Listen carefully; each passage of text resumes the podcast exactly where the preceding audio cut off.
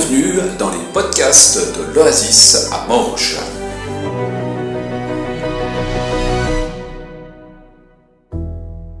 Ensemble dans la même direction, c'est finalement, c'est quoi une famille? Parce que c'est pas un mot très compliqué, je pense que même les enfants, ils ont une, idée quand même ce que c'est une famille. Hein. Mais je pense que ça, ça vaut quand même souvent la peine de regarder un petit peu les définitions. Parce que les définitions peuvent nous apprendre pas mal de choses, même pour un mot qu'on a l'impression de déjà connaître. Alors, euh, le dictionnaire Robert nous, nous, donne deux définitions. Une qui est le sens étymologique, donc l'origine de ce mot, c'est l'ensemble des personnes vivant sous le même toit. Et puis une deuxième définition qui est l'ensemble des personnes liées entre elles par le mariage ou par la filiation ou encore par l'adoption.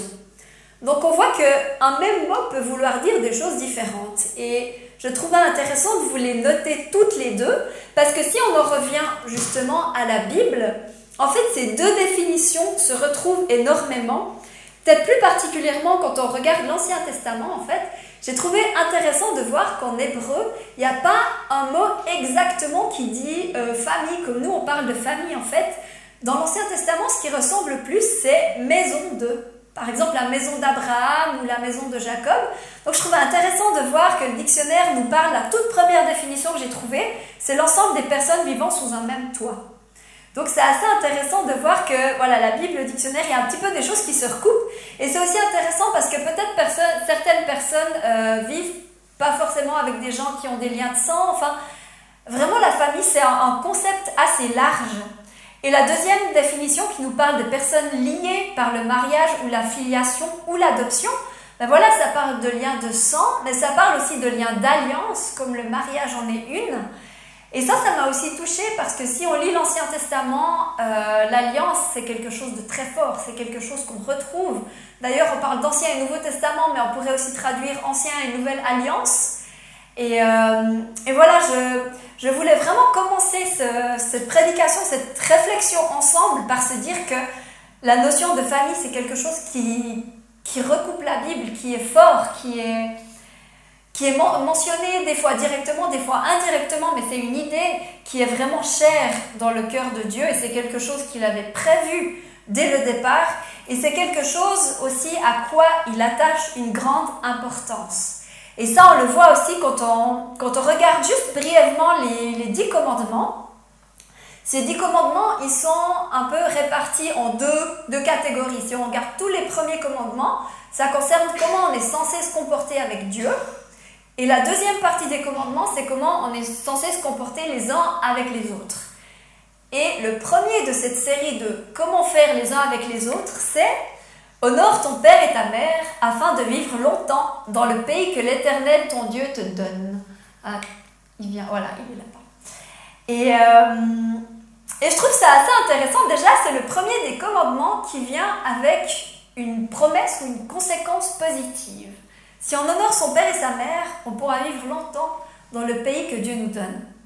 Et je trouve intéressant, avant d'écrire Tu ne tueras point, avant, de nous donner ce commandement, Dieu nous donne honore ton père et ta mère. Alors voilà, je ne vais pas faire dire non plus à la Bible des choses qu'elle ne dit pas. Elle ne dit pas c'est plus important que tout le reste. Mais c'est assez intéressant de voir que ces, commandements concernant nos relations commencent par ça. Et je pense que c'est vraiment intéressant de se dire, mais beaucoup de choses commencent dans la famille, beaucoup de graines sont plantées là, beaucoup de conséquences de ce qu'on fait ou de ce qu'on ne fait pas aura des répercussions vraiment directement dans notre famille les bonnes graines, ils sont plantés et il y a beaucoup d'enjeux qui se jouent dans la famille. Après, on peut dire, euh, oui, mais quand je regarde autour de moi, je ne vois pas forcément que du positif qui ressort de la famille ou d'autres familles autour de moi. Je vois aussi beaucoup de, de drames, beaucoup de désastres, beaucoup de choses difficiles. Et je pense que c'est aussi important qu'on n'oublie pas et qu'on s'arrête un petit peu pour se dire que la famille était prévue par Dieu pour être un lieu de bénédiction privilégié, mais il y a eu un couac, il y a eu la chute, il y a eu l'homme qui a choisi de tourner le dos à Dieu, qui a choisi une autre direction. Et j'ai choisi cette image d'un pont cassé parce que c'est comme si voilà le, chemin, le plan, ce qui était prévu par Dieu, ben, ben ça n'a pas marché comme prévu parce qu'on c'est comme si on a scié la branche sur laquelle on était assis quelque part en, en choisissant le péché l'homme a choisi aussi que le bon plan de Dieu allait être autrement.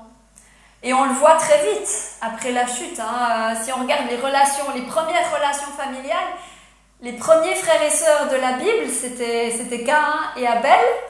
Donc je pense qu'au niveau d'harmonie familiale, on peut trouver mieux. Hein. Un frère qui tue son frère euh, pour une offrande qui était plus, voilà, plus, plus appréciée par le Seigneur, c'est un peu rude.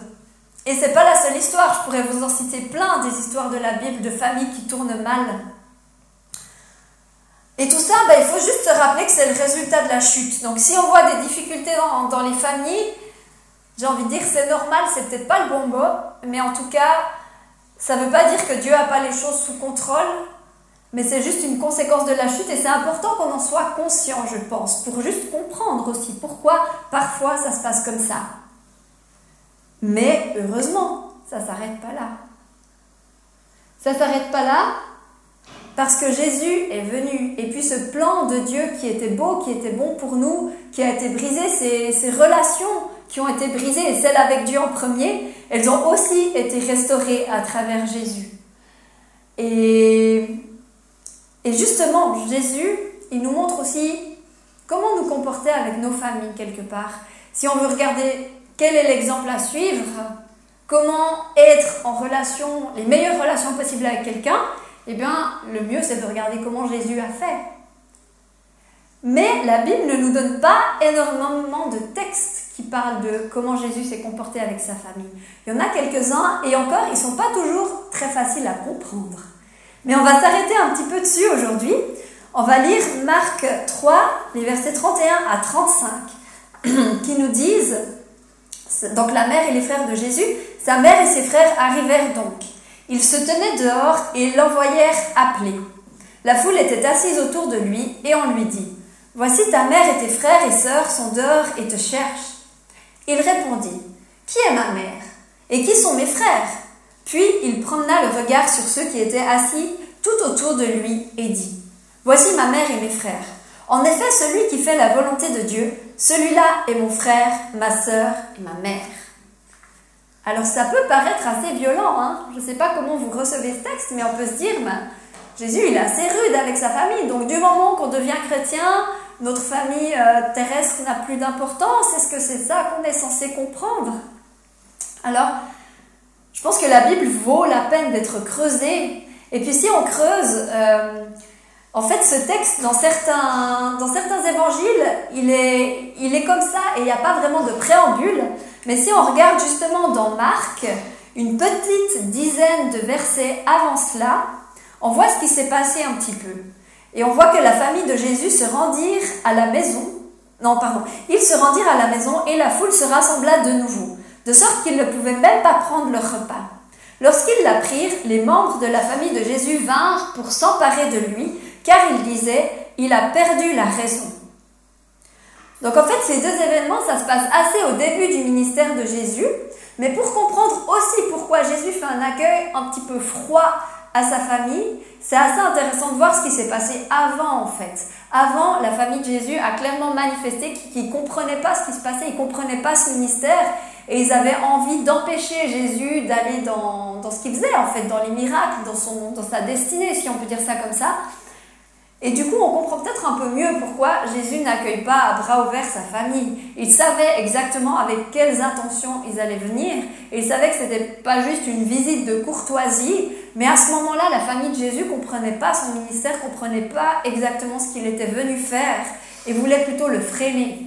Donc en fait, cette réponse de Jésus, elle nous dit quelque part, mais voilà, ma famille veut m'empêcher de servir mon Père dans le ciel je ne vais, je vais pas les laisser faire en fait. Et en même temps, il ouvre à quelque chose de nouveau. Il dit, ceux qui font la volonté de Dieu, ceux-là sont mes frères, ma soeur et ma mère. Et ça, ça peut aussi être réconfortant pour ceux qui vivent peut-être des relations euh, de famille de sang qui sont difficiles, de se dire, mais on a aussi notre famille qui est l'Église.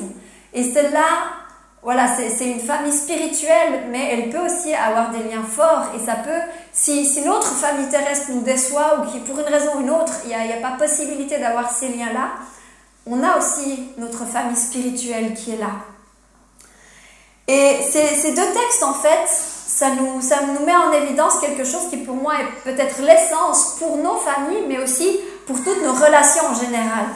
Et Jésus nous le dit dans, dans Luc en fait, et ça résume ces, deux passages qu'on vient de lire. Jésus nous dit, si quelqu'un vient à moi sans me préférer à son père, sa mère, sa femme, ses enfants, ses frères et ses sœurs, et même à sa propre vie, il ne peut pas être mon disciple.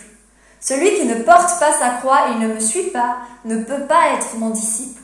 Ainsi donc, aucun de vous, à moins de renoncer à tout ce qu'il possède, ne peut être mon disciple. Alors, c'est des paroles assez radicales. Hein. Et Jésus avait le don quand même pour ça. Il y a plusieurs de ses discours qui ont fait, euh, je ne sais pas si on peut dire un clivage, mais après certaines des paroles de Jésus, voilà, les gens qui le suivaient, euh, il en restait largement moins qu'au début. Et ça n'a pas empêché Jésus de dire ce qu'il avait à dire, parce que son but, n'était pas de convaincre tout le monde et qu'il y ait des gens qui le suivent à moitié en acceptant un petit bout de son message. Jésus, il voulait des gens qui l'écoutent et qui le suivent complètement. Et quand on parle de nos familles, je pense que c'est quelque chose d'important. Parce que nos familles, en général, c'est les gens les plus proches de nous, c'est les gens qu'on voit tous les jours, c'est les gens avec qui on partage notre quotidien.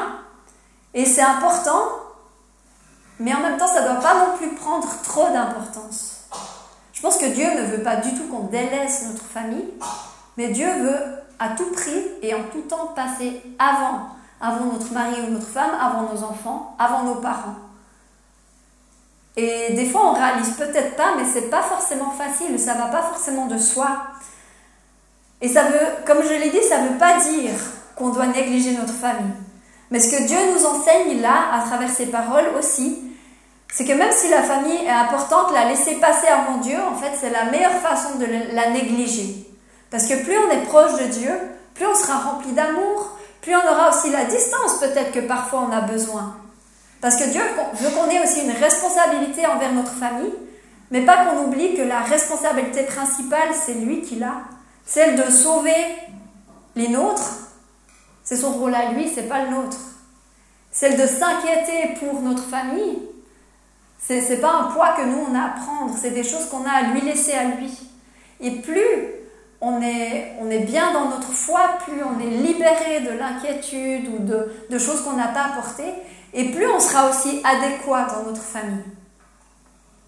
Ça peut sembler contradictoire, hein, mais aux yeux de Dieu, il y a beaucoup de choses qui sont comme ça. Plus on donne et plus on a. Les mathématiques divines sont différentes et je pense qu'au sein de notre famille, c'est aussi extrêmement important.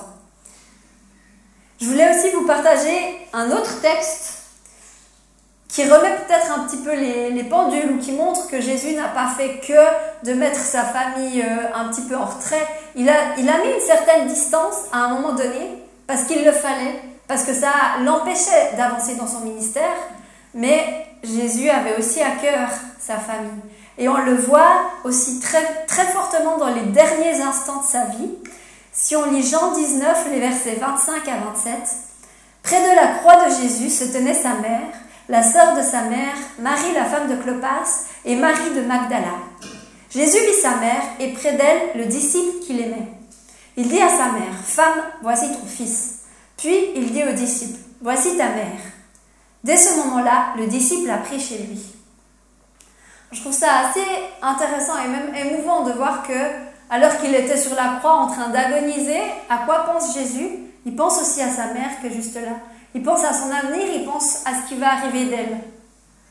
Et je trouve que c'est beau de voir que même si à certains moments il a dû mettre de la distance, Jésus n'a pas laissé de côté sa famille pour autant, et quand il fallait qu'il soit là pour, pour eux, il a aussi été là, il a aussi pris soin d'eux.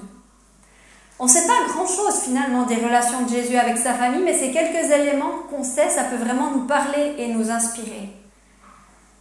Et puis, parfois la distance, ça peut paraître être négatif, mais peut-être que c'est ce que la famille avait besoin pour comprendre ce que Jésus était venu faire sur cette terre.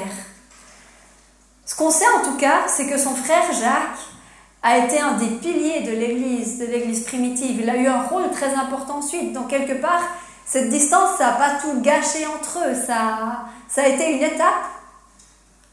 Mais au final, la famille de, Jésus a compris et a fini aussi par, par adhérer à ce qu'il est, est, venu amener. Maintenant, la question à se poser toujours, c'est intéressant de voir ce que Jésus a fait, mais c'est aussi intéressant de se dire, bah, nous, aujourd'hui, qu'est-ce qu'on peut retenir de ça? En quoi ça nous parle à nous aujourd'hui?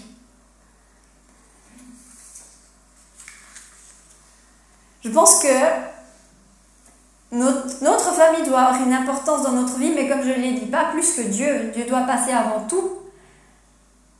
Et puis, il ne faut pas oublier aussi qu'on a reçu l'Esprit et que cet Esprit est aussi là pour nous inspirer et nous aider à savoir comment nous comporter dans nos relations, comment nous comporter avec notre famille. C'est aussi important de se rappeler, comme on l'a vu au début, qu'il y a eu la chute et qu'une des conséquences de la chute, c'est que les familles sont attaquées. Et elles le sont particulièrement parce que c'est un lieu de bénédiction privilégiée et du coup l'ennemi aime bien taper euh, là où ça fait mal ou dans les zones sensibles.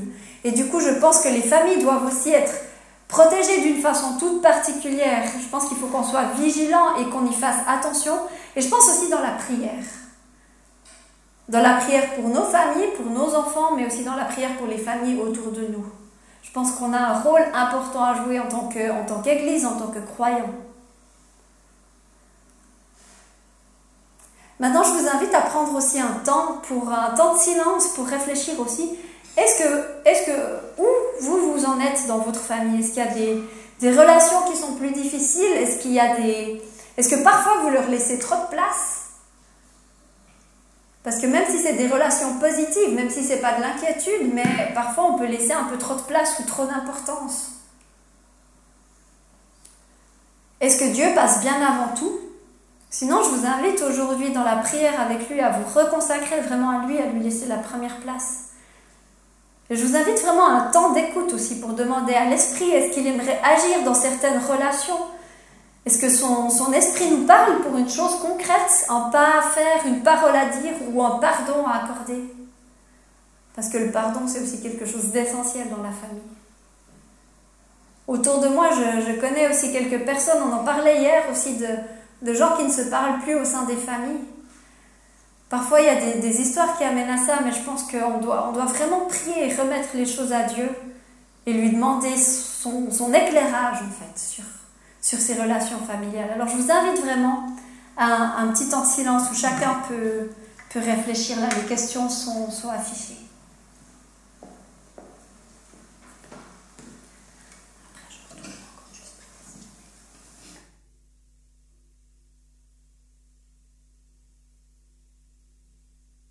Seigneur, j'aimerais te dire merci parce que la famille était dans ton plan. C'est toi qui as, qui as pensé à ça, c'est toi qui as imaginer, créer les familles.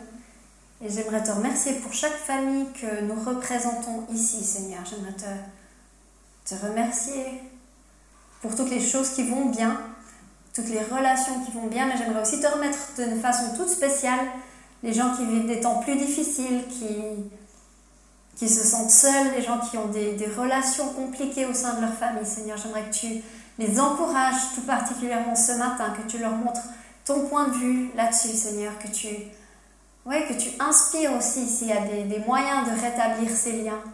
Et j'aimerais aussi que tu donnes la certitude à chacun que tu es le Père parfait et que toi, tu peux aussi combler, guérir les choses que peut-être on n'a pas reçues dans nos familles, que nos parents nous ont peut-être pas données. Merci parce que toi, tu, nous as adoptés, on est tes enfants. C'est notre identité principale, Seigneur, enfant de Dieu. Et ça nous permet ensuite d'avoir le rôle que tu veux qu'on ait dans nos familles, Seigneur. Grâce à toi, on peut être des frères, des sœurs, des parents, des enfants, selon ton cœur. Et je te prie pour ça, je te prie pour une bénédiction spéciale sur toutes les familles, une protection spéciale sur tous les couples, Seigneur, une sagesse spéciale sur toute l'éducation, les liens des enfants, Seigneur, les liens avec nos enfants. Je te remets ça dans ta main, Seigneur. Je te remets tous ces, toutes ces relations que tu poses ta main de bénédiction dessus, que ton, esprit nous remplisse de la sagesse, de l'amour, de la patience, de la douceur, de tout ce qu'on a besoin, Seigneur, pour être, pour être des lumières et des bénédictions au sein de nos familles. En ton nom, Jésus.